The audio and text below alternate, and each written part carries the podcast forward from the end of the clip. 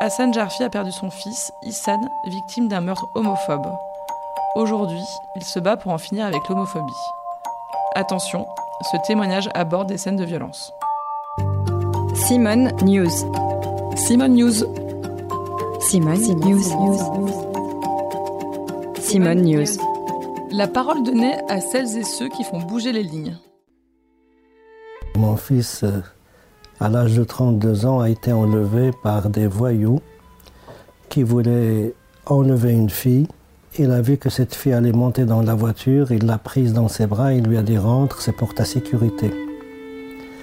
Les personnes à l'intérieur l'ont fait monter, je ne sais pas ce qu'ils lui ont dit pour qu'il monte. La voiture a démarré tout de suite. La sécurité enfant était mise de l'intérieur, il ne pouvait plus sortir. Ils ont commencé à le frapper.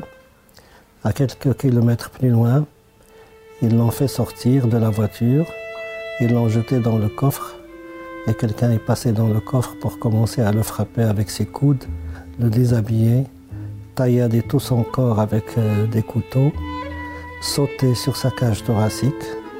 Ils étaient quatre. Ils ont cassé 17 côtes, euh, frappé sa tête, tête fracassée, des strangulations, des morsures, et puis ils l'ont laissé. C'est pas une simple perte. Il aurait été fauché par une voiture ou mort d'une maladie, je pourrais comprendre. Mais tué de cette manière, il y a quelque chose que je n'arrive pas à comprendre. La fondation, c'est un ensemble de personnes qui sont solidaires pour lutter contre l'homophobie. Et avec l'argent, on a créé le refuge.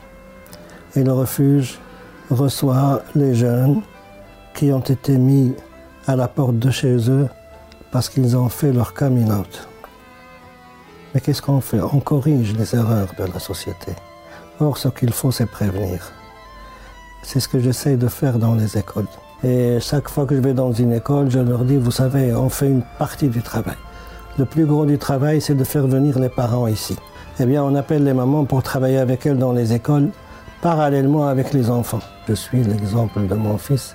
C'est lui qui m'éduque. Il a fermé les yeux pour que j'ouvre les miennes.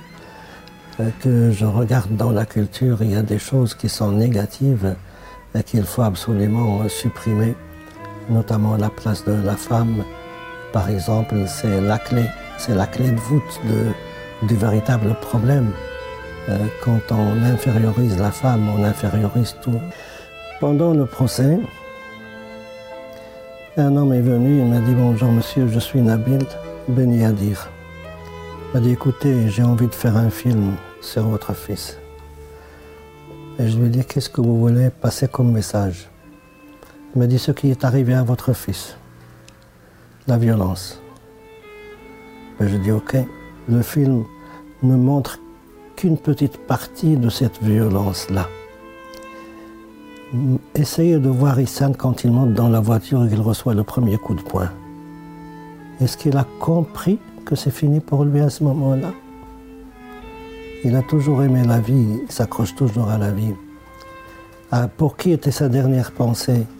Est-ce qu'elle n'était pas pour moi et pour sa maman? Il faudrait encore beaucoup plus de films euh, pour euh, lutter contre l'homophobie, parce qu'il faudrait que les parents, si on n'arrive pas à rentrer dans leur famille, qu'on puisse au moins rentrer dans leur euh, imagination, dans leur mentalité, et que finalement chacun est comme il est, et qu'on ne peut pas changer le, le meilleur des destins par la plus grande des volontés. Ce n'est pas possible.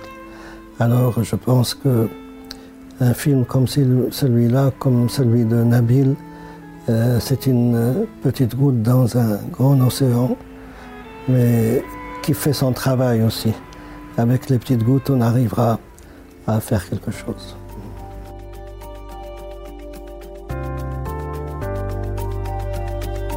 C'était le podcast Simone. Retrouvez-le tous les mardis et jeudis et abonnez-vous sur votre plateforme d'écoute préférée pour ne manquer aucun des épisodes. À bientôt!